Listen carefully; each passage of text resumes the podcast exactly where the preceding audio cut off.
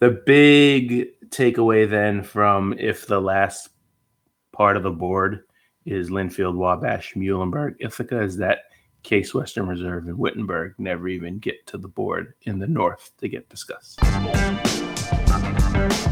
Football fans, it's now time for the D3Football.com Around the Nation podcast. Here are your hosts, Pat Coleman and Keith McMillan.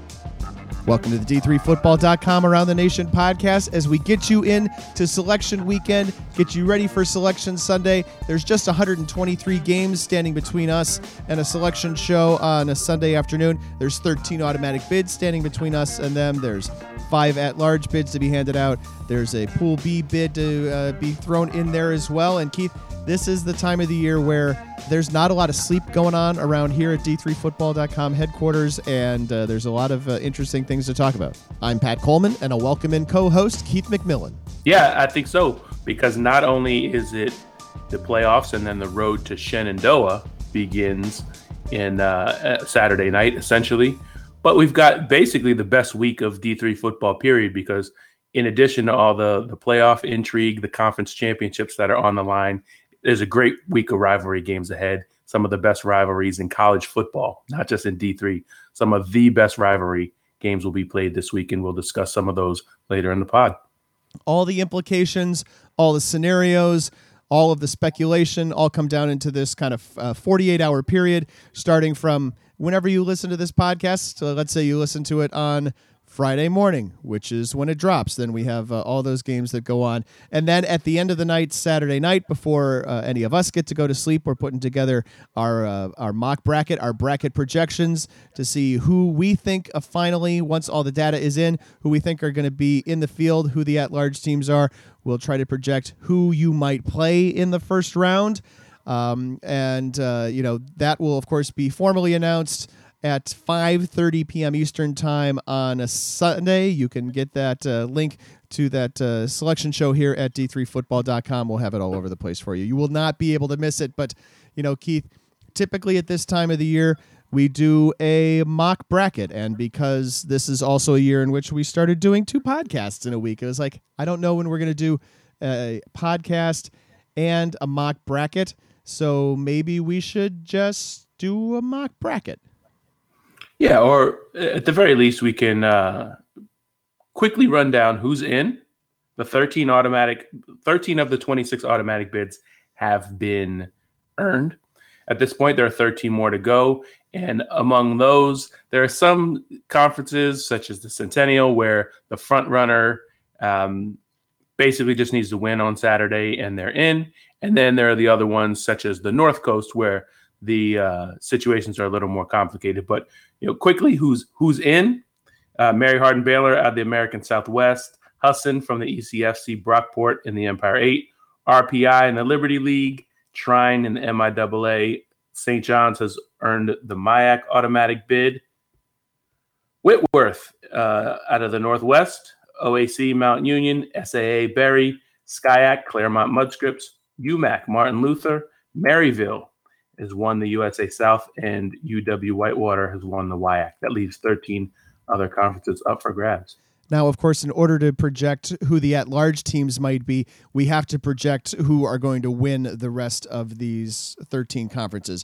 And as Keith mentioned, there are some conferences where the winner just has to continue, or the leader just has to continue by winning on Saturday. For example, Johns Hopkins has to do that, North Central can do that, Franklin can do that against Hanover, Delaware Valley can clinch it out against Widener. And so we've uh, projected those teams to win in those situations. Uh, we projected Eureka to win the NAC because they just have to beat Rockford. You know, Denison is in a three way tie with Wittenberg and Wabash, but I think we can project all three of those teams to win, and Denison gets the uh, bid in the three way split. It gets more complicated. If it doesn't happen that way, we might talk about some of those things later. We'll see. Uh, we project Frostburg to win the NJAC, and I know they have a game this weekend. All of these teams have games this weekend, but we have to make a projection of some sort in order to make a reasonable at large uh, projection guess. Project Randolph Macon to win the ODAC. Woohoo! project W and J to win the PAC, and uh, that is the the last of our list. And then we don't project somebody to win the American Rivers because uh, Dubuque or Wartburg, no matter who wins there. It doesn't affect the at large bid race. It doesn't really affect the seedings. It wouldn't affect bracketing if we took this all the way out to bracketing. Similarly, the Commonwealth Coast Conference, whether it ends up uh, being Endicott finishing off uh, everything against Salve Regina on Saturday or some other combination of things that happens that doesn't really it doesn't really have an impact on the at-large race. Similarly with the MASCAC, uh, Framingham State can finish things off after they beat Western Connecticut last week, and they can finish it off with a win. But again, if they don't win, it doesn't matter because they're not going to be a uh, an at-large participant. So what I thought was interesting, Keith, of course, is if how do we then continue to project from here? Do we project? How do we project the Pool B scenario, for example? I when typically when we do a mock projection at this point, we do not include these games that haven't yet been played. So I would put Thomas More in based on what the current criteria are. Yeah, but I, I think if you if you want to look at it the other way, I think Thomas More has a very tough uh, game at St. John's on Saturday, and so as this thing uh, falls out, it may come down to MIT and Merchant Marine. Merchant Marine also has a pretty tough game against Coast Guard. Not only is it, is it a rivalry game, but Coast Guard is a six-win team so far this year, and MIT has a tough game against Springfield which is a uh, just a shade behind them in the NEWMAC standing. So all three of those teams could lose. One, any number of combinations could take place in Pool B. So I think the smart thing to do, Pat, as you said, we'll just hang with who's atop the list now. But remember that when this actually all happens on Saturday, you may be dealing with any any number of scenarios. Keith, we had a fun conversation and then it spilled over into Twitter with you and Greg Thomas, uh, who is Wally Wabash on Twitter. That's our bracketology guy. Remember, he was in our podcast. For those of you who are listeners, he was in our bonus podcast last week. And he was going through the craziest of crazy scenarios. And there are some pretty crazy scenarios and possibilities out there. Yeah, well, one of them is if all three of those Pool B teams lose, does Springfield then jump up and become the Pool B team? Because remember, Pool B is a bid that's set aside for teams that don't have access to automatic bids. And right now, that this season, that is the NEWMAC and Thomas More because they're the only independent. So one of those teams has to take it. And if all three of the teams in front right now, if they all lose on Saturday, you, you may see a situation where a team that right now we say has almost no playoff shot ends up being the team. We will talk about some of those other crazy scenarios a little bit later in this podcast. But let's take a look at who the at large teams would be then. Uh, this is a situation, too, where I don't think it matters so much. I know Keith might have a differing opinion on whether John Carroll beats Baldwin Wallace or Baldwin Wallace beats John Carroll. I think either way, the OAC runner up gets in the field. Similarly, I don't think it matters for the purposes of this projection. If Bethel beats St. Thomas or St. Thomas beats Bethel, that team is going to get in the field. Um, and in all honesty, Keith, I suspect they might be the first two teams off the board. Yeah, when when I ran through this pretty quickly, I, I put the Blue Streaks in first and the Tommies in second. Uh, you could go a different way if you project Baldwin Wallace or Bethel to win. I don't think Baldwin Wallace's case is quite as strong as John Carroll's. A couple reasons. One is um, that John Carroll's loss to Mount Union was was a much tighter game. They have a little bit better. Um, they grade out better on some of the other criteria. Uh, they have a common result with Wabash, so that they will remain ahead of them. Certain things like that, I, I think maybe make them the first team in. This is what I think both of these two teams, though, are, are going to benefit from after Saturday whoever wins between John Carroll and Baldwin Wallace, whoever wins between Bethel and St. Thomas, that win on Saturday becomes a win over a regionally ranked opponent. I don't think any of those teams will fall completely out of the rankings, and therefore that'll give them a leg up on some teams like Hardin Simmons Center, which may have uh, very strong strength of schedule, but don't have wins over other teams in the regional rankings. So at this point where we have put in a North Region team and a West Region team, our board, if you remember the discussion from six podcasts back with Jim Catanzaro, the uh, chair of the national committee, the head coach of Lake Forest. Basically, what they do is they have the top at large team from each region. Uh, lined up and slotted head to head against each other. So one East team, one North team, one South team, and one West team. And we've already put in our top North and West candidates. So our board would look like this we would have Ithaca out of the East, which is uh, 7 and 2 with a 541 SOS.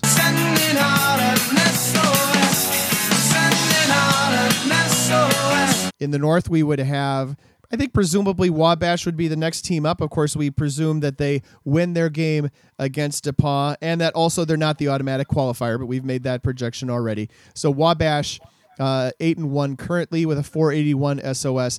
We go down to the South region, and the uh, top available team there is Center at eight and one with a 572 SOS, and then we go to the West, where our next available team would presumably be Linfield, which is six and one with an out of division loss and a 574 strength of schedule. And you know, we always talk, of course, about the five primary criteria uh, of course, being uh, you know results against Division three opponents, results against common opponents, Division three strength of schedule, uh, results against regionally ranked teams, and head-to-head results. Did I say that twice, or is that the final one? Nope, that's the final one. And so those are the primary criteria, but there are secondary criteria as well. And by the time you get to the bottom of Pool C, everything we have been told in the past, not only in football but in other sports, is that you can't really ignore any game and you can't really ignore any data point. And Keith and I had an interesting discussion about this before we uh, turned on the recording device and looked at the thought. Uh, my argument for Linfield being considered as a two loss team already by the committee is the fact that I think if Linfield was really looked at as a six and one team by the committee in this second regional ranking, the one that came out on Wednesday, then I would think that Linfield with a 574 SOS would have already been ahead of Bethel, who is eight and one with a 527 SOS. That's a that's a difference of 0.047, which is usually something that the committee considers significant. I just feel like if uh, that if Linfield were really truly considered a one loss team by the committee, they would already be ahead of Bethel, and they're not. What I think is really interesting about that point you make, Pat, too, is if we are saying that Bethel or St. Thomas, whichever team wins on Saturday, is either the first or second team in, Linfield comes to the board in the third round, let's say, you have to make that determination really early, the, the committee does, whether they consider the secondary criteria for Linfield or whether they're considering them essentially a one loss team with a 570 something strength of schedule, in which case Linfield's chances are, are pretty good.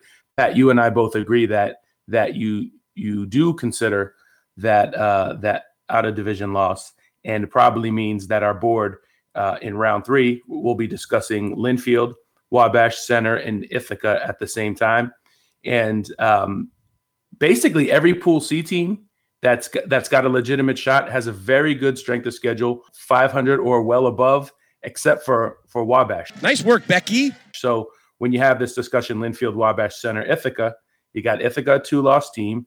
You have Linfield, a two loss team, if you're, if you're considering secondary criteria. Wabash with the sub 500 strength of schedule, and that gives Center a, a pretty strong uh, chance to get in. Yeah, I think if in, if that's what the board looks like, then Center goes in, and that's the third of our five at large bids. Now, uh, as the board moves up, then Center goes into the field, and they are replaced by Hardin Simmons. Hardin Simmons eight and one record with a 536th strength of schedule. Uh, Hardin Simmons with a loss to the number one team in the South. Uh, Linfield and on the board from the West, they their loss is to uh, the number three team in the West, also to a a five and five team or a four and five team from the NAIA, depending on whether our committee uh, cares that uh, one of those wins is by forfeit, which is a thing that doesn't happen in Division Three or in the NCAA. Uh, then you've got Ithaca. We mentioned the seven and two. Their losses are to the number one and number three team in the regional rankings. One, two, three, four, five, six, seven. And so that's what that uh, stands at. And then uh, we're back to Wabash, whose loss is to somebody who's not regionally ranked currently, but they do have a win against North Region number seven. I guess that's one spot where Wabash has got a possibility of getting in, in that they would be the only team with a win at this point against a team that's regionally ranked. But I don't know if uh, I don't know if that makes a difference. It makes enough of a difference because that strength of schedule is 481 and 55 points lower than say Hardin Simmons, the other true one loss team on the board. It really is going to put the the committee in, in a spot where they have to make this decision bet- between what they value most. And the, the good thing is they make that decision, as we talked about with Linfield, they make it in the third round. And so this fourth round discussion, when you replace center with Hardin Simmons, it's essentially the same exact discussion. And if you decided that with center you value the strength of schedule more, even in the absence of a win over a regionally ranked opponent, then Hardin Simmons is the team that goes in in the fourth round because they have essentially the same profile.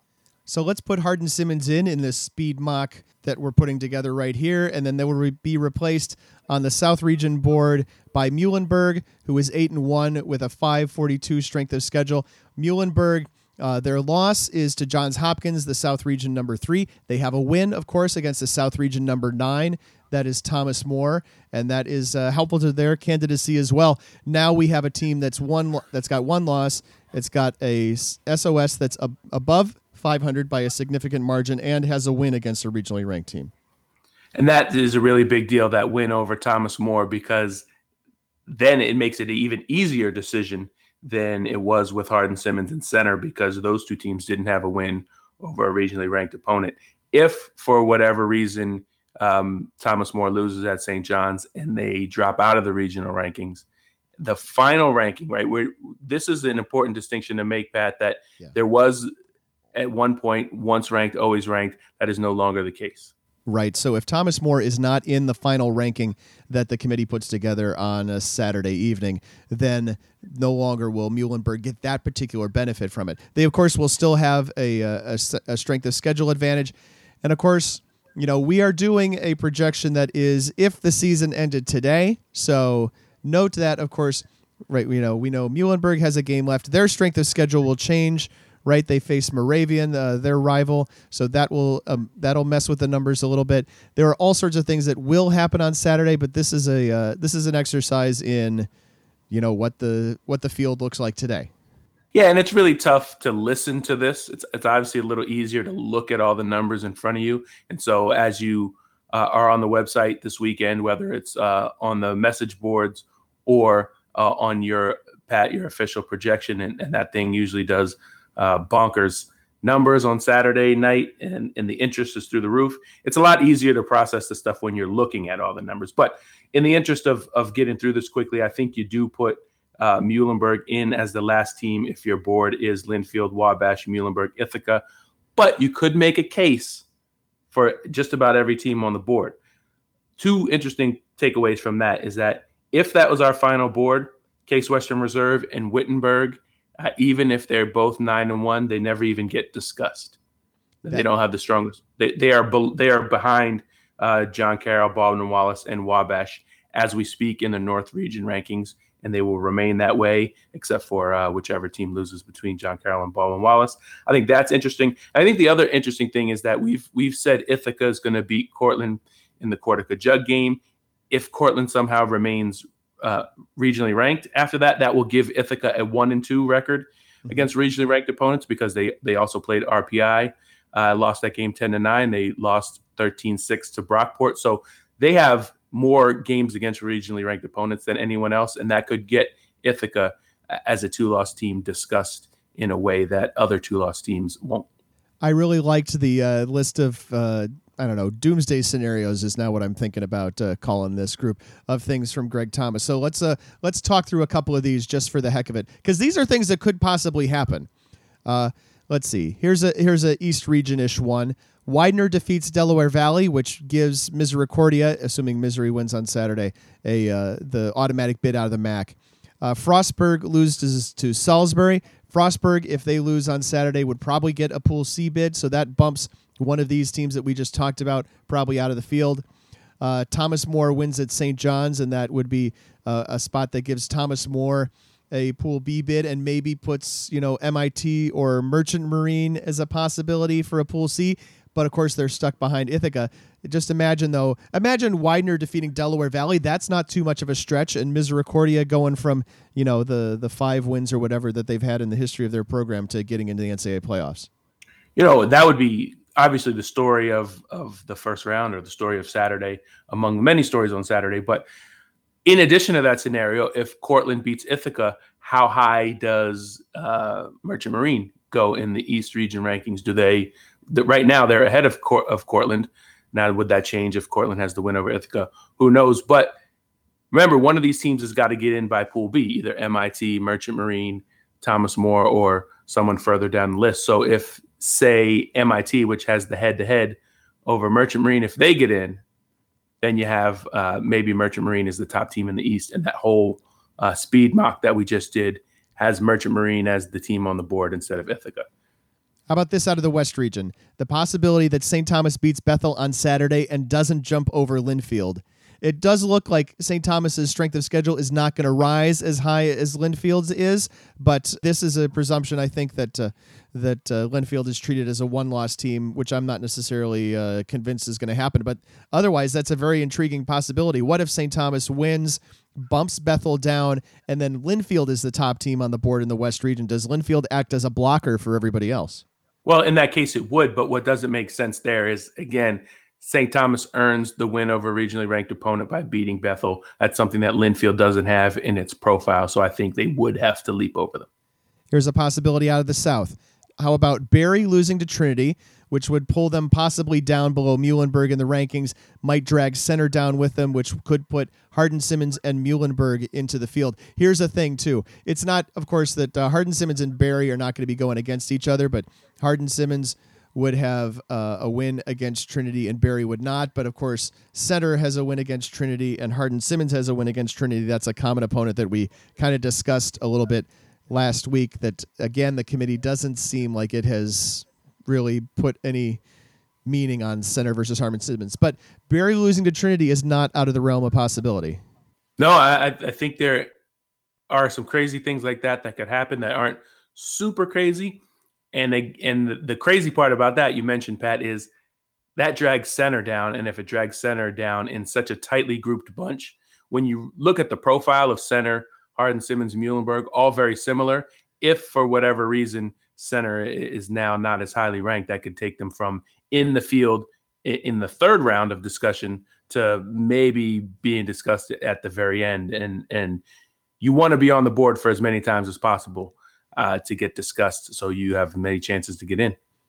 The North Region one is pretty uh, is pretty interesting because we have that three way tie at the top of the uh, North Coast Athletic Conference. If one of those teams loses, then we no longer have a three way tie, of course, and we just have a two way tie that's broken by the head to head. So let's think perhaps that Wabash loses to DePauw in the Monon Bell game. That gives the North Coast automatic bid to Wittenberg. Hanover beats Franklin and knocks Franklin out of the regional rankings and out of the playoffs, creating a situation perhaps where maybe Washington University gets into the North Region rankings. Follow all the dominoes here as they fall. Now Wheaton is two and two against regionally ranked opponents, and they jump all the way up to perhaps be ahead of the uh, the the uh, the loser of the John Carroll Baldwin Wallace game to be the uh, second in line from the Pool C and to be on the board for a long time and maybe even get in at that point. I, I think things like that. You know, we haven't spent a lot of time with the two loss teams, but Ithaca has a pretty strong two loss profile. Cortland could as well, and then all the CCIW teams, assuming. Of course, that North Central beats Millikin on Saturday. Then you have Illinois Wesleyan, Wheaton, and Wash U that all factor into this in some way or another. That is an assumption that uh, we have made, but of course might not necessarily happen. We should take a uh, quick look and a reminder at uh, who of who these teams play. Denison plays Kenyon, and Kenyon is winless. So Denison, uh, you would think that would be in a position to continue and win out. Wittenberg finishes the season at Wooster, and of course uh, uh, Wabash faces DePauw. Looking at the South region for a second. Johns Hopkins, of course, finishes the season at home against McDaniel, as I think they have for like as long as I can remember. Hardin Simmons finishes with uh, McMurry, its crosstown rival, and uh, Center finishes the season at Birmingham Southern. And we mentioned that Muhlenberg is playing Moravian. Uh, let's see. Franklin's playing Hanover. Of course, there's an automatic bid on the line there. Uh, Illinois Wesleyan, if we go that far down, they are playing at North Park. You'd think they'd be in a good position to finish things off. Um, gosh, you know, uh, in the PAC, uh, Washington and Jefferson finishes the season with Waynesburg. I'm not sure Waynesburg is a gimme. They're playing fairly well this year. Case Western Reserve home against Carnegie Mellon. That's another place where at least the bid could change hands. W&J and Case are tied for first. And if uh, they finish tied, then W&J has the head-to-head. But of course, if W&J loses and Case wins, then Case is in the field and W&J is out, barring a lot of losses. Also, if you're a Case Western Reserve fan, some of the things that we just spoke about in the past 10 minutes or so, if a couple of those happen and you get one upset like a like a center losing or something like that, then all of a sudden the Case Western Reserve is on the board. I think the main thing they they want to have is that that North Coast tie break so that either Wabash or Wittenberg, who are both currently in front of them in the North Region rankings, one of those teams gets pulled in as the automatic bid because Denison has no shot as an at large team. The only way Denison gets in is as the North Coast champion. So keep an eye on everything that happens this weekend. We will have it all over the website and on Twitter as well as things go on on Saturday. And I'd like to take this time to mention that the D3Football.com Around the Nation podcast is currently open for sponsorship. You could be reaching a very, very large audience here over the course of the next few weeks. And I think you know everything that the audience does. Uh, you know, this is a time if you want to reach fans, this is a great time. We will have a bunch of fans who are new, you know, who have not really listened to the podcast before because they are new to Division Three, or their team has never been in the playoffs before Claremont-Mudd-Scripps. So there's lots of possibilities to reach new people and football fans all over the place by sponsoring the D3Football.com Around the Nation podcast. Keith and I would wax poetic about your product or service right here in break. In fact, we do it much earlier in the podcast if it were a paid spot, believe me. So drop us a line at pat.coleman at d3sports.com because this is when people listen. I mean, people listen all the time, but now lots and lots and lots of people listen. Now on the D3Football.com Around the Nation podcast, we're joined by Kevin Bullis, the head coach of the University of Wisconsin Whitewater Warhawks. His team at 8 0 heading into the regular season finale this week at UW Platteville. Uh, first of all, Coach, uh, thanks for taking the time to join us on the podcast this week. Hey, it's an honor being with you, Pat. I appreciate that. If there was a thought that uh, you guys might be uh, a little vulnerable or coming back to the pack after a, a, couple of close losses last year led you guys to finish seven and three. You guys have really kind of put that uh, aside here this year, roaring out to an unbeaten start and really not letting anybody do much of anything on offense against you. Our defense is playing very well. I mean, and that is something that you know early on. I, I go back to 2017 to with the growth of this group. Um, you know, when they started their first game against Illinois Wesleyan in 2017 it's really the same defense. It's the same personnel, same players. They were an immature group. In particular, our front seven was very immature. Our immaturity showed really in our first four games of the season. The beautiful part of it is is that their growth, and and that's something that we you know hold dearly to what we do with this football program. Um, going back all the way to through Coach Berezowitz's years, it is about growth and developing the players individually and collectively. And that group has grown um, every week. They have literally gotten better every day, which has culminated in being a better defense each week. And and uh, yeah, I mean, 5.4 points a game. Um, that's an amazing stat. That's still I have a hard time wrapping my mind around that. And it, it's uh, it's allowed you guys to I don't know if it's just uh, play conservative offense or maybe just get by with an offense that I don't know if the offense is less skilled necessarily, but you've been I know you've been spreading the ball around to a lot of players. Is it a situation where you're still trying to get lots of guys playing time or find a combination of say receivers that works or you know find a you know figure out who the go-to running back is? Really, it's the balance of the offense. I'm terribly excited about where our offense is. Um, very excited. I know this from being a defensive guy and spending most of my career as a defensive coach. When you have an offensive scheme that has uh, versatility, several different targets that can get the ball, whether it's wide receivers, running backs, or tight ends, that is the toughest offense to defend very seriously. It's easy when they got one receiver that's getting a lot of attention. It's easy when they got one ball carrier. Um, and that to me is the beautiful part of what Pete Jennings has as our new offensive coordinator has brought is a balance system that allows us to utilize all the talent. Um, we are not short of talent by any means. If anything, I feel we have a wealth of talent, in particular our wide re- receiver positions, in particular our running back positions with uh, Alex Pete and Ronnie Ponick um, carrying the load. But uh, you know, Preston Strasburg, our third running back, has had a chance to really develop his game as well. So, I mean, um, if anything, we feel very confident. And I think that really gives um, credit to Cole Wilbur, our quarterback, who's a senior quarterback, doing a great job of reading the systems that Pete's installed, and which allows us to have that balance and consistency each week. And again, that makes it terribly tough on our opponents to defend our offense. And uh, and you can really see it here in these last two games. Our offense is continuing to, like I talked about, our defense is continuing to improve and and get that uh, balance to the run pass game that is terribly exciting with the new offensive coordinator this year how much of the how much of it is scheme change you know how much of it is just like terminology and what did the players kind of have to absorb in order to get where you guys are this year there was a lot of carryover. I mean, we we traditionally been in a zone offensive scheme, which I mean that's in a pro style offense. So I mean, from that aspect, there was a lot of carryover. I think the Pete Pete the what he brought was a soundness to system. A great teacher. He's an amazing teacher. When I hire coaches, uh, I, I want to hire the best. Obviously, a knowledgeable football, very knowledgeable football mind, but more so a teacher, uh, somebody that it's it's not what us coaches know it's what the players know, and that that's the most important part.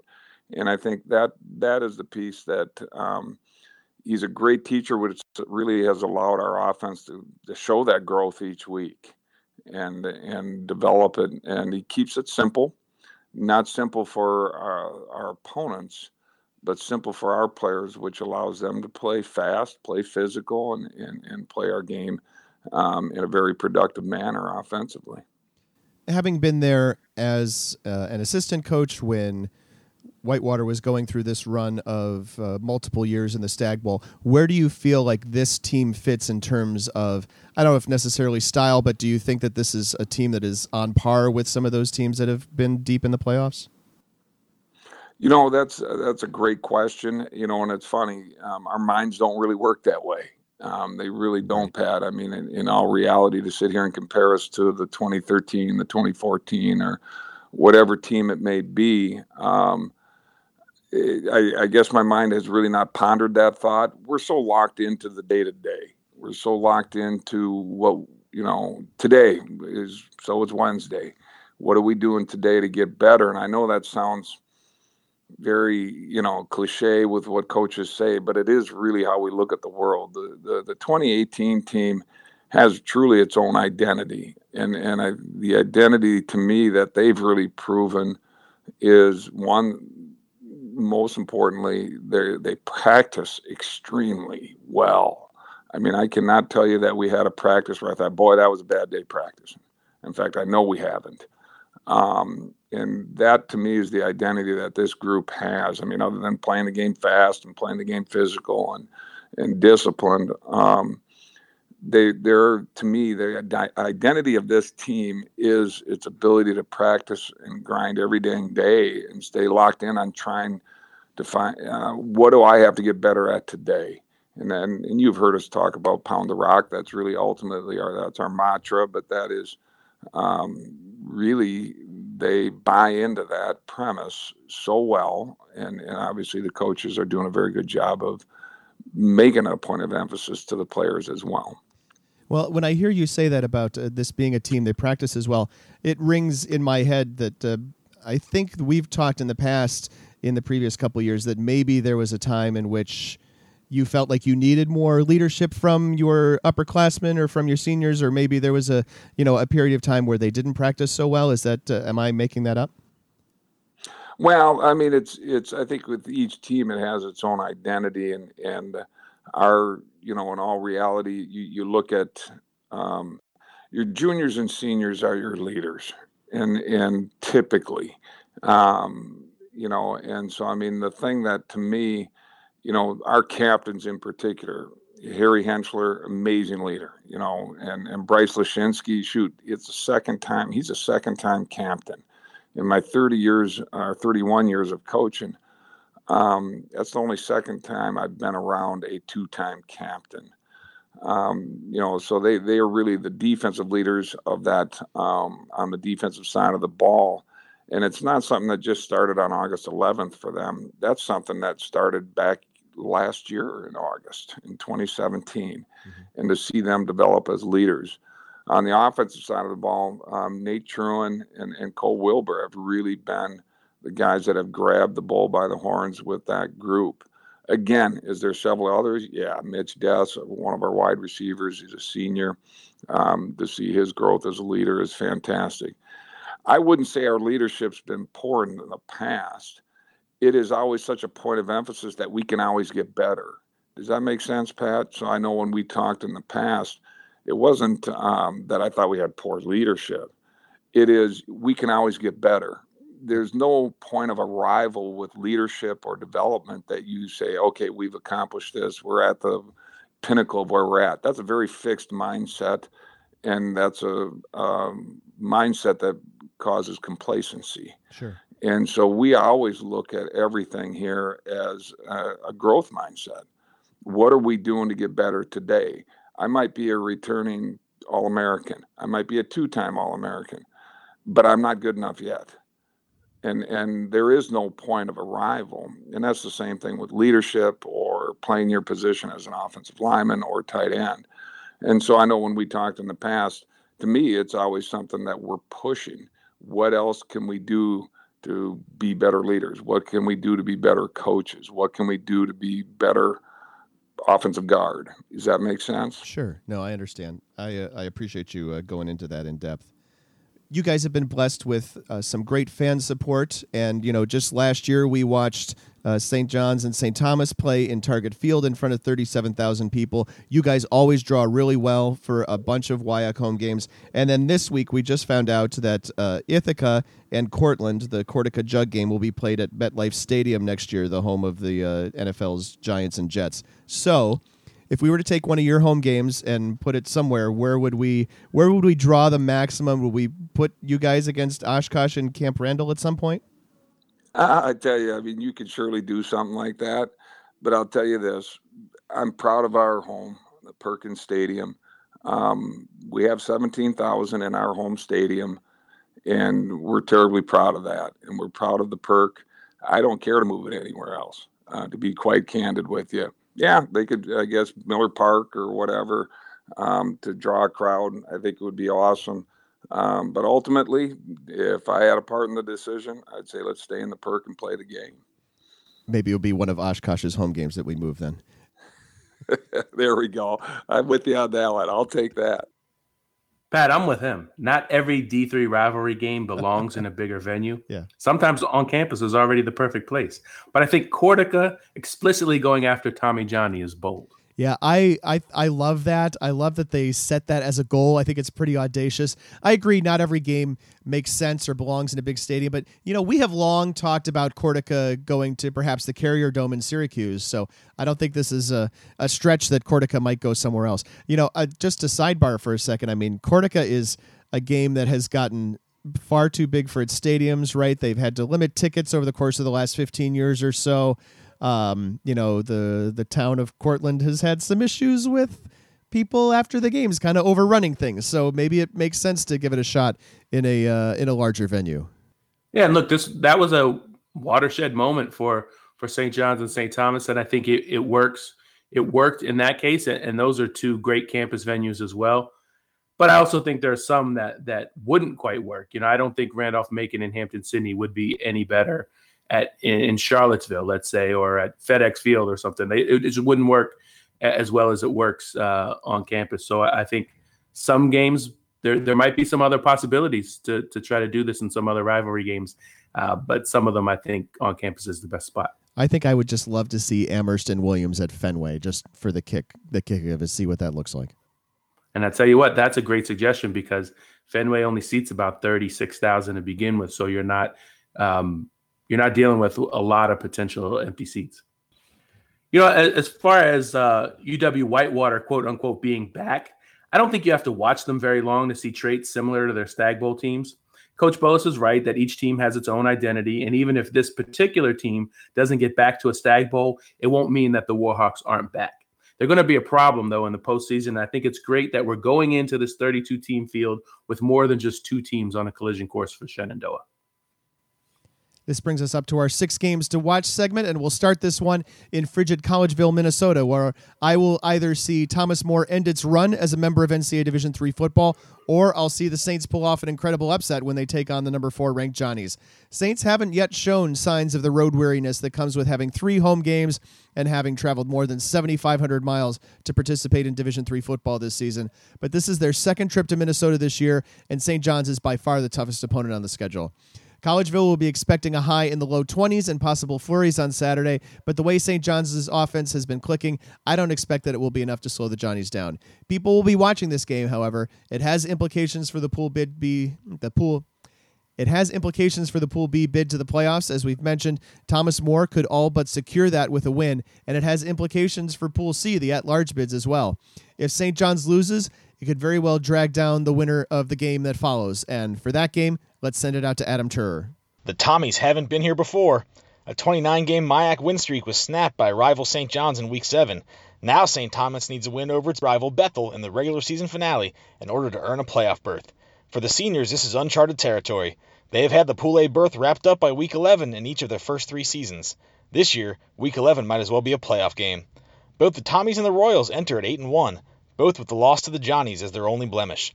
The Tommies lost by 20 on the road, while the Royals lost by 18 at home. St. Thomas has the playoff pedigree and experience, while Bethel has finished 5 and 5 each of the past 3 years, last making the playoffs in 2013. Both teams are led by staunch defenses, and each unit has pitched four shutouts this season. Led by roommates, sophomore running back Sam Gibis and freshman quarterback Jaron Rosti, the Royals have rushed for 234 yards per game. The Tommies defense allows 11, yes, 11 rushing yards per game. St. Thomas has given up just two rushing scores on the season. The defenses are stellar against the run and also on third downs. Turnovers have been the bugaboo for the Tommies. Eight of the 11 interceptions thrown came in the loss to St. John's and in last week's one point come from behind win over Gustavus Adolphus. If Bethel forces turnovers, they'll have the edge. Similarly, the recipe for stopping the Royals is clear. Shut down the run game, as St. John's did, and Bethel struggles. Let them pile up over 200 yards, as they have done in seven of nine contests this season, and your defense will have a long day. The playoffs start early in this battle for second place in the MIAC and one of the five coveted Pool C berths. Pat and Keith, back to you. Baldwin Wallace is at number eight John Carroll on Saturday in what is essentially a Pool C play-in game, although the Blue Streaks have a stronger profile at nine and one than the Yellow Jackets. These two OAC teams are a lot less similar than they appear at first glance. Baldwin Wallace's past three wins have been by two, two, and seven against Wilmington, Marietta, and Ohio Northern. They allow 22 points per game. John Carroll has really only struggled against Mount Union and Marietta this season, and the defense has pitched three shutouts uh, and allowed just 121 yards to Heidelberg last week and just one offensive touchdown back in that clash against Mount Union, which, by the way, is scoring 54 points per game otherwise. John Carroll runs for 264 yards per game, one of the best totals from a non triple option offense nationally. Baldwin Wallace, meanwhile, is the nation's best team on third down at 56%. Now they're going to need to convert some of those against John Carroll because the Blue Streaks have a defense that can really tee off and an offense that can control the ball. Now let's send it to Frank Rossi. From In the Huddle and D3Football.com, I'm Frank Rossi. The first game I'm reviewing this week is the NJAC title game between Salisbury and Frostburg, the Regents Cup game. The stakes are easy to understand. If Frostburg wins, the Bobcats win the NJAC, go to the playoffs, and eliminate Salisbury's playoff chances. If Salisbury wins, the Seagulls win the NJAC, go to the playoffs, and force Frostburg to sweat out a potential Pool C bid. If injuries weren't an issue, this game would look excellent on paper as both teams struggled against Montclair, winning by one possession, and both played Wesley to a virtual tie. However, during overtime last week, Salisbury quarterback Jack Nowitzki was injured. I was told by sources at Salisbury that Nowitzki didn't leave Salisbury Stadium on crutches last week, and he was intending to try to practice this week. Whether or not he starts against Frostburg remains questionable, however, and if he can't go, Jack Lanham or Frank Pippich Jr. might get the start. This isn't a good time to be facing Frostburg with uncertainty, though, as the Bobcats have shaken their slow start tendencies over the past couple weeks, beating Southern Virginia and Kean by a combined score of 111 to 13. Quarterback Connor Cox has been consistent this season with 25 touchdowns, including six on the ground against just two interceptions. Defensively, the Bobcats have been terrific, posting 73 tackles for loss, including 33 sacks. That doesn't surprise many people to hear, but Salisbury's defense surprisingly isn't far off, with 67 tackles for loss, including 31 sacks. Undefeated Frostburg comes into this game as a favorite, even if Jack Nowitzki gets the start for the Seagulls. However, it's the final time this rivalry game will likely be played, with Frostburg rising to Division II next season. That might give Salisbury more motivation to pull off the upset. Back to you for now, Pat and Keith. The American Rivers Conference title and automatic bid will be on the line on Saturday as Wartburg travels to face Dubuque. Dwayne Allen and Maurice Harrion continue to provide the one two punch in the backfield for Dubuque, with the two combining for 56 carries, 302 yards, and two touchdowns in last Saturday's win against Simpson. After missing the first two games of the season, Harrion has come along, and his last week's uh, carries, a total of 26, represented his season high. Matt Sacia, on the other side, continues to have a great season at uh, quarterback for Wartburg, where he is number two in completion percentage and in passing efficiency in all of NCAA Division III. Dubuque is playing well, and the past 11 years could well be considered the heyday of Dubuque University football, with only two sub 500 appearances over that span. But even though the Spartans have been to the playoffs twice in those 11 years, they've only beaten Wartburg once in that span. Monmouth is at St. Norbert with the MWC title on the line, and a Scots Green Knights title game comes as no shock to anyone. But even if you don't follow the conference, it's an intriguing matchup. St. Norbert's only loss is on the road in overtime against a WIAC team, and against MWC competition, it has four shutouts and another non conference game in which it only allowed seven points. St. Norbert's defense is fourth nationally, but Monmouth is right there alongside. After the Scots opened with Wheaton and Wartburg splitting those games, it's allowed just 23 points over seven MWC games. So Monmouth might be the best team that St. Norbert has seen so far, but the reverse won't be true. Quarterback Drew Rhodes is both the Green Knights' leading rusher and passer, while Hayden Nelson needs to figure out a way for the Scots to score. Sometimes when you expect a defensive battle, you get the opposite, but it was a 9 6 game last year, and I wouldn't be stunned to see another one. So that's our six big games to watch. But in week 11, six games hardly cuts it. So we've got six more games for you, six rivalry games, which all have implications. And we'll start with the game or the game in which the Old Dominion Athletic Conference uh, rivals feature Randolph Macon at Hampden-Sydney. The Yellow Jackets missed on a chance to wrap up the automatic bid in the ODAC last week, losing to Ferrum, while Hampden-Sydney turned this into a conference title match with a win at Washington and Lee. I'd list their respective records here, but I, I just have to throw them out because that's what you do in rivalry games. This is the 123rd matchup between these teams, dating back to 1893, making it the oldest small school rivalry in the South. Randolph Macon has won the past four meetings, but the Tigers have a 60 to 51 advantage overall with 11 ties. Trey Frederick is still there at running back for the Yellow Jackets. The senior has averaged 139.3 yards per game on the ground, while Jordan Hall adds another 79 yards a game to give Pedro Ruza a nice one two punch in the backfield. Meanwhile, it is all through the air for the Tigers this season, as Alec Cobb has thrown for 2,975 yards, and the team averages just 80 yards rushing per game. The Monon Bell game is always an emotional affair. The intensity of the rivalry game between Wabash and DePauw is heightened when one or both teams is playing for a share of the North Coast crown. The Little Giants are playing their best football of the season, defeating Wittenberg on the road to snap the Tigers' 21 game regular season winning streak, then trouncing Allegheny 54 17 at home. The offensive line is paving the way for running back Isaac Avant, who tallied 229 yards at 10.4 yards per carry and three touchdowns in last week's win. Avant opened the season as a backup and took over after Ike James went down with an injury after week two. He has now eclipsed 1,000 yards and rushed for 10 touchdowns on the season. Wabash enters week 11 in a three way tie atop the conference standings with Wittenberg and Denison.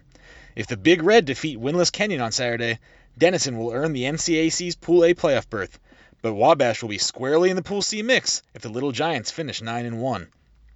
It has been an emotional season for Wabash since the September 10th 10th death by suicide of senior captain and starting middle linebacker Evan Hansen. What could be the season finale will be an emotional struggle for many, especially Evan's senior teammates. DePauw enters the game at 4 and 5, losing 4 games by single digits. It has been an emotional season for the Tigers too. Starting quarterback Matt Labus sustained what appeared to be a season-ending injury in week 1. The senior returned in last week's win over Kenyon, tossing a touchdown pass in his home finale. The Guerin Catholic grad will wear number 32 in his final game against his biggest rival, in honor of his high school teammate and co-captain, Evan Hansen. It should be another Monon Bell classic at Wabash. Pat and Keith, back to you. Coast Guard is at Merchant Marine, and the Secretary's Cup game is Division III's best pomp and circumstance and best atmosphere honoring those who serve. And sure, you throw the records out for rivalry games, but in this case, the teams are anything but trash. Coast Guard is six and three, and Merchant Marine is a one touchdown loss to MIT from being unbeaten. That seven and one record, should it go to eight and one, puts Merchant Marine squarely in the Pool B picture. That's the one playoff spot set aside for teams that don't have access to an automatic bid. Merchant Marine hasn't held a team under 14 points though since a week one win against Misericordia, which is now eight and one itself. But it does have the number 13 rush defense nationally to pair with its traditionally strong rush offense, which is ninth in the nation at 273 yards per game. Coast Guard would not only put an exclamation point on its best season since 2007 by beating its rival, but, but it would end the Merchant Marine playoff hopes as well. And now let's throw it out to Frank for Ithaca at Cortland. Frank Rossi back again to preview Ithaca at Cortland. That's Cortaca 2018. But as we prepare for this year's game, the announcement of Cortaca 2019 being played at MetLife Stadium caught the attention of many, including alumni of the schools. Former Ithaca starting quarterback Dan Juvan saw me in New York City Thursday and asked me, Hey, did you hear about next year's Cortaca game? Of course I did, but I bring it up because a lot of people may have forgotten about how important this year's game is. The winner of Cortaca may very well be the first Pool C at large candidate on the table from the East region. While both teams have two losses this season, their strength of schedule numbers are very good, and they both lost to number three Brockport by less than seven points. The likelihood of the winner being selected to the NCAA playoffs would be extremely low, but winning Saturday would at least ensure the winning team a home bowl game, while the losing team might need to travel to their bowl game next week. Both teams have benefited from strong defensive performances this year. Cortland has given up under 18 points per game this season and less than 10 points per game in their last five games. Ithaca, though, has given up less than nine points per game as the Bombers lead the Liberty League in points allowed. The problem, though, for the Bombers is on offense, with inconsistent play from quarterback Wahid Nabi. Nabi's thrown just eight touchdowns this year against seven interceptions. The stats suggest that this will be a very low scoring affair in Cortland on Saturday. That's been the general Cortaca trend lately, with last year being the first time either team broke 30 points since 2008, as Ithaca broke Cortland's streak of seven wins in a row last year to win 48 to 20. The home team has won the last two games, but the East Regional Advisory Committee has visiting Ithaca five spots ahead of Cortland in this week's regional rankings. Will the Red Dragons use this as motivation to take back the Cortaca jug? We'll find out Saturday. Back to you, Mr. Cole McMillan. I was way too happy. Williams is at Amherst, and if you haven't followed the NESCAC all year, the Mammoths started 7 0 before a 27 16 loss to Trinity last Saturday. Williams, for its part, started 4 0, but has lost three or four since but two of the losses were only by one touchdown. The 133rd playing of the biggest little game in America, the most played rivalry in D3, and fourth most played in, in college football. It will end the season for both of these teams since the NESCAC does not participate in the playoffs, and that heightens the drama. Williams bounced back from bottoming out at 0 8 in 2016 to six wins last year, but to get to six again this season, they'll have to win at Amherst for the first time since 2010. The Ephs are still young. Quarterback Bobby Maimaron is a sophomore, and they have just four senior starters to Amherst 13. And the Mammoths had their dream of an unbeaten season dash last week, but they feel pretty good riding into the offseason with a win over their arch rival, and they might even back into the NESCAC title if Trinity loses to its rival, Wesleyan. The final stop on our rivalry tour takes us to the West Coast, specifically to Southern California. In fact, to a three block stretch of Claremont, California, where Claremont-Mudd-Scripps and Pomona Pitzer not only have stadiums that close together, but their campuses overlap. The Battle of 6th Street features a team which has clinched an automatic bid, as Claremont will be headed to the D3 playoffs for the first time ever. Last year, Pomona Pitzer won this game on the final play of regulation, catching a pass that bounced off a player's helmet and then scoring on a two point conversion to win. The Stags will want to make sure that this game doesn't come down to a final play. And we come back around to on the spot for week 11, and uh, Keith is going to put me on the spot right here. All right, this this has a little bit of an intro to it, so bear with, Pat going back to the heyday of uh, or the original days of, of d3football.com when we first started doing this and i believe gordon mann was your uh, your saturday night sidekick for bracket projections. Probably true. One of the things one of the things i've, I've kept track of over the years is how your saturday bracket projection fares on sunday when the actual bracket comes out. Oh gosh. so okay. it, if we go back to 2001 uh, you and Gordon picked Menlo and Linfield to make it in Pool B. That's how old, that's how long we've been around. Menlo yeah. doesn't even have a D3 football program anymore. Linfield was in Pool B. Uh, the committee that year took Whitworth and Ithaca instead, and in Pool C we chose uh, Wisconsin Eau Claire, and the committee took Montclair State. Now we've had some years uh, that were much better than that one where uh, we've projected all the correct teams. And uh, actually, you guys did that, you and uh, Greg last year, projected all 32 teams correctly. Um, in 2016, Pat Frank and Greg, you guys put St. John Fisher in the field. The committee took UW Platteville and they played that epic first round game at St. John's. So here's my question, and here's how I'm going to put you on the spot. How many teams will you project correctly on Saturday night, you and Greg? And if you miss, which team will you miss on, and which team will the will the uh, committee put in? All right. Well, th- this will be interesting. Um, you know, of course, uh, at this point, right, uh, 26 of them are given to us, so our our grades automatically look really good because we're going to start off with uh, 26 automatic bids, and we're going to start off with uh, probably three gimmies in Pool C. I suspect that this is a situation where we're going to have the toughest Pool B decision that we've had in a while. Uh, it's all it's possible that we might guess wrong there, but you know I think that uh, you know the the strongest stance that I've taken so far in the course of this projection conversation is that Linfield is truly a two-loss team. So if the committee decides that that's not the way they're going to treat them, that's I think the spot where we might mess, where we might miss or mess up. Yeah, that makes sense because um, they have a very strong strength of schedule, and if you look at them as a, a one-loss team, even though they don't have uh, any uh, wins over regionally ranked opponents, which is where I begin to lose lose. Uh, you know, I'd argue harder for them if they if they had a great non-conference win. If they if they all the years they've played Hardin Simmons and Mary Hardin Baylor early in the season, if they had one of those in their back pocket, I think we'd be fighting for them to get in. Mm-hmm. Um, I just don't think they have that this year, but the committee could certainly see it differently. So uh, you're, you're not going to go out and say you're going to project all 32 correctly. I uh, I like your honesty. Yeah, I mean, in all because we probably do that about a quarter of the time. So odds are that uh, we won't. The committee has its own opinion and it has access to more people than we do and more opinions. So I can uh, I can see where the odds are against us. And may the odds be ever in your favor. Well, now it's your turn to put me on the spot. All right, so you put me on the spot about playoffs, and that's great because I'm planning to put you on the spot about rivalries. We have a, a, handful of rivalries and games that we haven't talked about in the course of this podcast, in the course of this rundown. We uh, talked about uh, six just now, of course.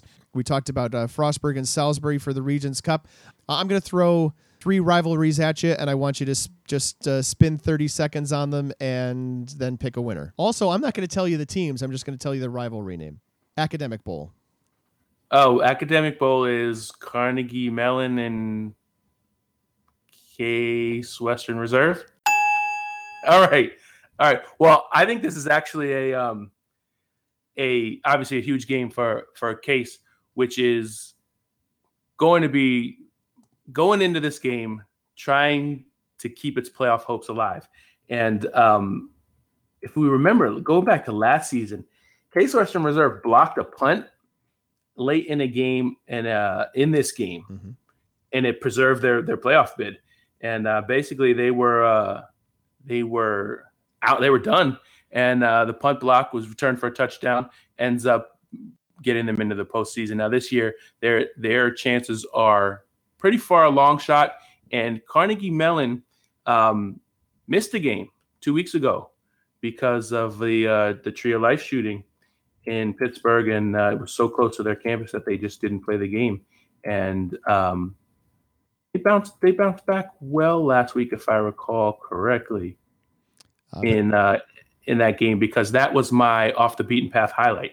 They um, gave Westminster all they could handle. Westminster had to score in, in the final minute to win that one 23 19. So Carnegie Mellon, even though it's had a week off, has been playing pretty well. And, uh, and in Case Western Reserve will have to will have to muster all of its uh, energy to not get too focused on the playoff picture, but just to beat its rival. All right, next one is Dutchman shoes. It's got to be the shoes. Shoes, shoes, shoes. shoes. You sure it's not the shoes? Well, good. I was hoping this one was in there because I was trying to think of what rivalries we didn't talk about, yeah. and uh, and this was it. RPI at Union. Uh, Union got off to a decent start this season, and we thought they were going to be a uh, pretty solid team. And then when they got to uh, Liberty League play, uh, not so great. They're two and two in the conference, six and two overall. They had a even and, and that six and two is was not necessarily against scrub teams. They won at Coast Guard, which is a six win team. They won at Springfield, which has uh, uh, has been a pretty good team this season. And they they've had some nice moments. They one point loss at Hobart, which could have been a pretty big win for them. And then they've had some games where they just came out super super flat, dominated by uh, by Ithaca 24-0. So uh, obviously RPI biggest challenge of the season, but it's also the uh, I'd say Dutchman Shoes top five, maybe six rivalry in D three. It, it's it's right up there. It's definitely one of the best trophies. It's it's got all the pomp and circumstance. And if you if you go way way back on uh, on D three boards, uh, to the days of post patterns. Yeah. Uh, the, the Liberty League and the, the guys who played at at uh, Union in particular um, were really gave you good insight on on how big this rivalry was. I don't know. Um, I don't know how competitive it will be, but I think it should be. Even though RPI has the uh, playoff spot in the bag already, I think the chance to go undefeated to win in front of your home crowd against your rival is, is big enough incentive and may even be bigger incentive than uh, than getting a playoff win. Now we're getting a little more obscure with the Mercer County Cup. Okay, Mercer County Cup is Grove City and Thiel. Oh my gosh, I'm, I'm thrilled. Can I just quit right there? well, you, you can uh, give us uh, less than 30 seconds if you like. Sure. Well, I'm I'm actually pretty thrilled that I that I knew the Mercer County Cup. Grove City started this season one and three, but they had Case Western Reserve and W and J in the first four games. And uh, after taking it on the chin pretty badly against W and J, 62-10, they've won five straight. The Wolverines have, and and actually a couple of nice wins in there. Uh, three point win at home against Westminster. They won at Carnegie Mellon, and uh, and have have now got a chance to finish seven and three, which would be uh, their best record in, in quite a long time. Thiel, on the other hand, 0 and 10 or 0 and 9 right now, staring at uh, down the barrel of 0 and 10, have struggled to score the past couple weeks. Just three, just two touchdowns in the past three games. So, in theory, uh, we you know this is one that that Grove City should handle pretty well. And and by the way, uh, on our um, website, the records go back to 98. And even in the uh, just before 98 was when Grove City was really good. Like the, that was the RJ Bowers era. Uh, the best, their best record since then is uh, is six and four. So they have a chance to finish seven and three with a win against Thiel. Our final one here is the Mayor's Cup. All right. Well, you're gonna have to tell me what the Mayor's Cup is. I apologize for not. And I'm so proud of the Mercer County Cup thing, but the mayor, I don't know. That's all right. Well, I'll just tell you that the mayor is the mayor of Wilkes-Barre, Pennsylvania. Oh well, in that case, it's uh, it's Kings and Wilkes, and Kings actually um, it's kind of been a, a fun team to follow this season.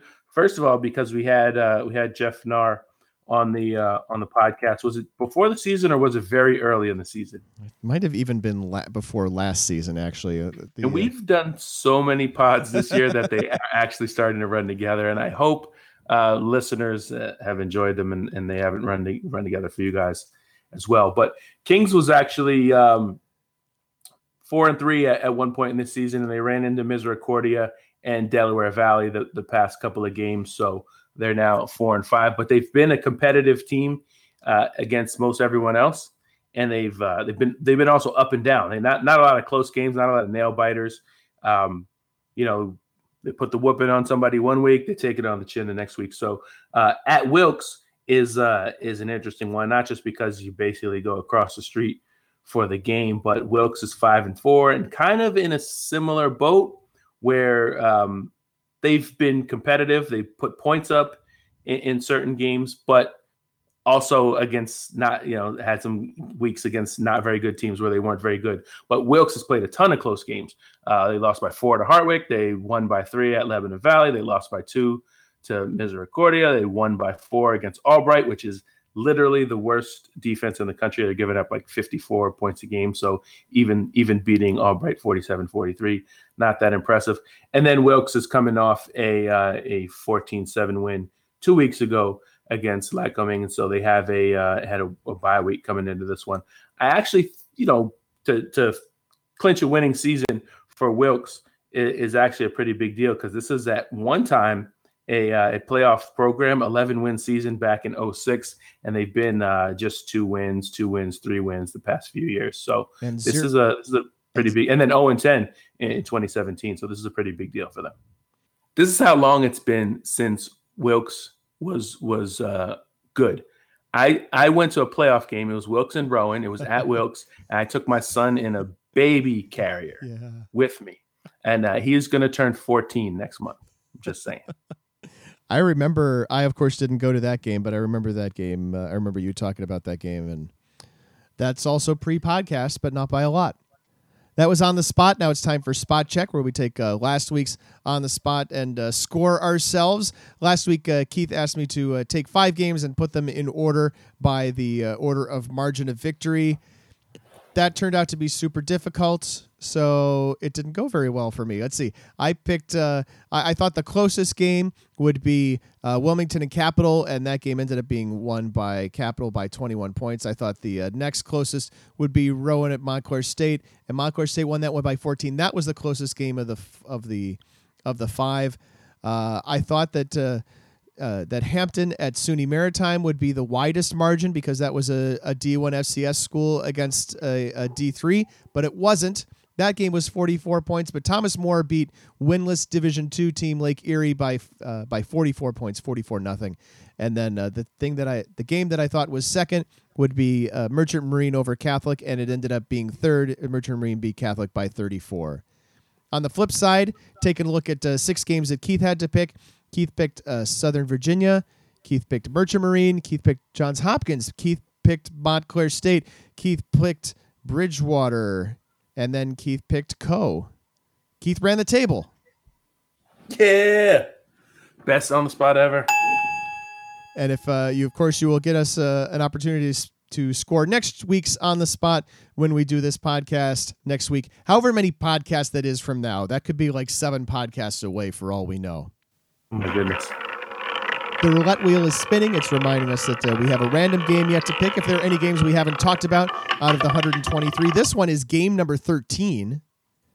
And game number 13 is Trine to Kalamazoo. It's a game we haven't talked about. Keith, it's a game we definitely would have talked about if uh, if Kalamazoo had uh, won one of the games over the course of the last couple of weeks. Of course, our goal is to also try to pick a trophy for these teams to play for. Uh, I know that Kalamazoo and Hope play for wooden shoes, so that is out, but that's a great trophy for Western Michigan. I don't have uh, a great thought off the top of my head here between the Hornets and the Thunder, but otherwise, it looks like this is a game in which Trine, if they think they might get an opportunity perhaps to rest Lamar Carswell a little bit going into the playoffs, they would uh, certainly want to do that. But uh, Kalamazoo is uh, going to be in a position where they want to put up a fight because they're having the best season they've had in five ever. Yeah, well, the thing about this game is that it looked like it was going to be for.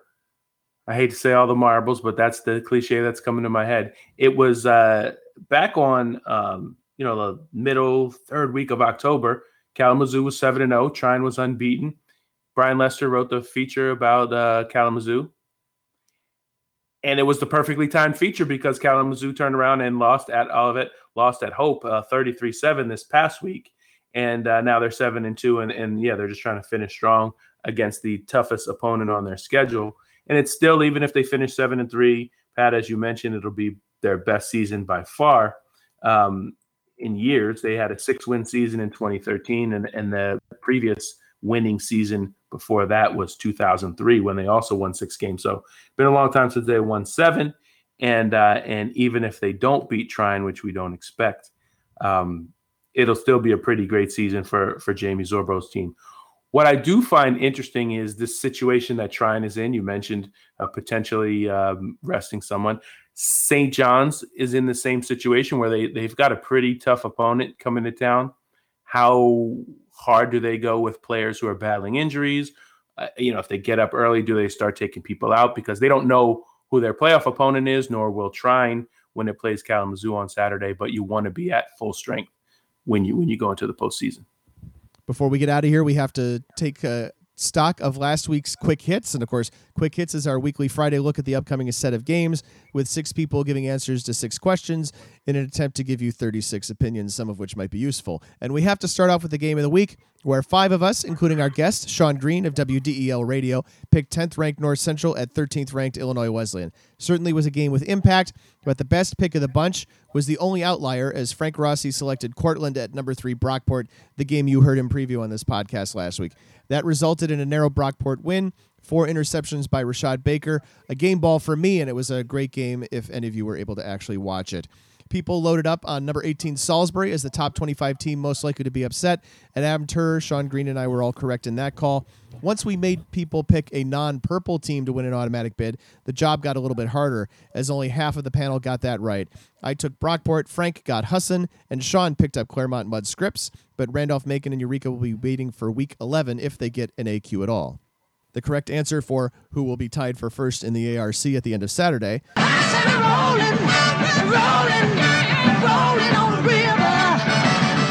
was Wartburg and Dubuque, of course. And Ryan Tipps, Adam, and Sean each got that one right. And when looking for a team going into a rivalry game on a down note, everyone got one other than Adam, who picked Hanover. Hanover did get past Rose-Hulman last week before this week's game against Franklin. By the way, Last week's quick hit should have been sponsored by Sennheiser. I love those headsets. I'm wearing a Sennheiser uh, headset right now, actually, unsolicited plug.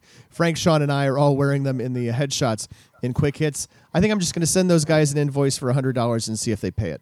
Wait, just because this is a pledge break, don't fast forward that DVR. Meanwhile, you can see this week's quick hits on the website by about noon on Friday.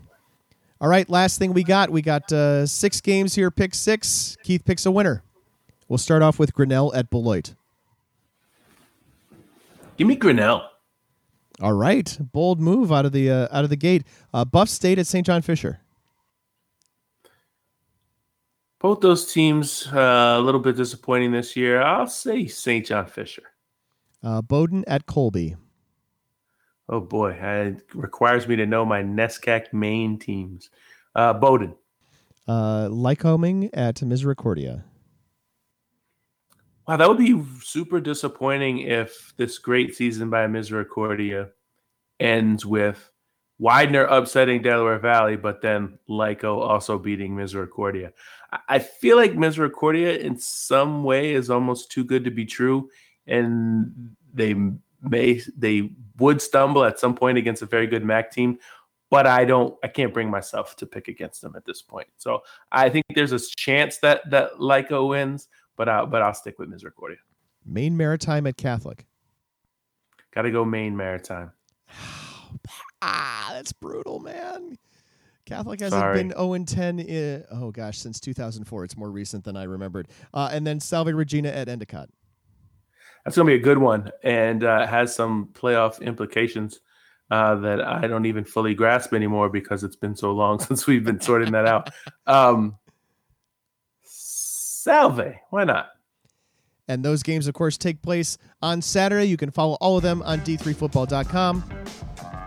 And this was d3football.com Around the Nation podcast number 222, released on November 9th, 2018. Thanks for listening. And of course, keep an eye on all of the coverage this weekend. I'm not going to sleep a lot. I'd really love if you, uh, you know, then by uh, watching the website made it worth my while. If you like this podcast, please consider rating it at Apple Podcasts, Google Podcasts, or if you think of it as iTunes, then rate it in iTunes or Spotify or Stitcher or by posting a, a piece of paper on the you know the front door of your dorm room. That would be great. That will help other football fans find it. Actually, I think that last one will work. Uh, you can also leave comments for us on the blog page. The executive producer of the Around the Nation podcast is Pat Coleman. Production assistance provided by Dave McHugh. Our theme music is by DJ Mentos. You can find him at djmentos.com. Thanks to our correspondents, Adam Turr and Frank Rossi. Frank Rossi and Adam Turr, plus guests Kevin Bullis and sports information director Chris Lindecki for their time on this edition of our show. And of course, thanks to the creator of Around the Nation on D3Football.com and my co host, Heath McMillan. Sounded like I said Heath there, but I really know his name is Keith. And coaches, fans, Thank your sports information director. This is one of the worst times of the year for an SID, and perhaps not coincidentally, it's Thank Your SID week. So, coaches, your season will end here in a week or two or five or six, but the SID season doesn't end until May 15th. And no matter how many full-time assistants you have, Division Three head coach, I can pretty much guarantee in Division Three your SID has fewer full-time assistants. So do them a solid, buy them lunch, or at least don't make them hassle the opposing SID over a two deep on a Monday morning. You can reach us to talk more about Division 3 football on Twitter using the D3FB hashtag. I'm at D3Football on Twitter, and Keith is at D3Keith. We have a message board devoted to Division 3 sports. Did you know? You can join the conversation by registering a post with a legitimate email address at d3boards.com. Also, you can follow d3football.com on Facebook. Hey, D3 Boards, by the way, if you're looking to get in quickly and, you know, bypass some of the uh, the security checks, register with a .edu email address. There's never a spammer that uses a .edu. If you register with a .edu, we will get you expedited as quickly as possible. I actually get called Heath uh, at Chick Fil A. Do you? For some for some reason, they can never understand my name through the um, drive-through, and I say it like super deliberately now to the point where it cracks my daughter up. That they're like she just anticipates like what are they gonna call you next? I've been called um, Heath, Pete, Christian or something like that, or Kevin. Uh, it's something not even all that close sounding to Keith. But yeah, they, yeah. I, I, do I look like a Heath to you? you could look like a Heath, but again, you're just talking through a, a drive-through squawk box, so who knows? I feel like it, sh- it shouldn't be that. You know, Keith, like Keith is way more popular than Heath, though. Like your default should be Pete. Okay, maybe, but whatever. Imagine if you went to Starbucks on a regular basis with uh, what might end up on your cup. I forgot they do that. That's how infrequently I go there. Kind of hard to mess up Pat, though, isn't it?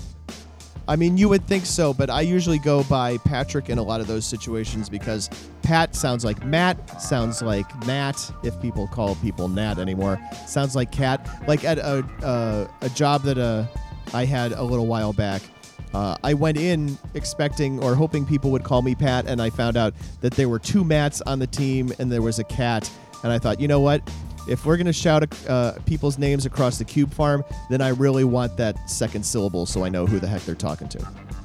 At one point in the post sports department, there were seven mats, and both both the bosses and several other dudes named Matt, and then a bunch of Marks, Mikes, and uh, pretty much every M name you could think of. That doesn't sound super diverse. Uh, I guess. I guess. I guess when you bring it up. Although we, we did have a we have a lot of women. We, we say that they weren't they weren't named Matt though. Yeah, nobody there was named Ofeibea Quist-Arcton. Oh, is that a real one or is that a Key and Peele name? Thank you. Thank you so much, everybody.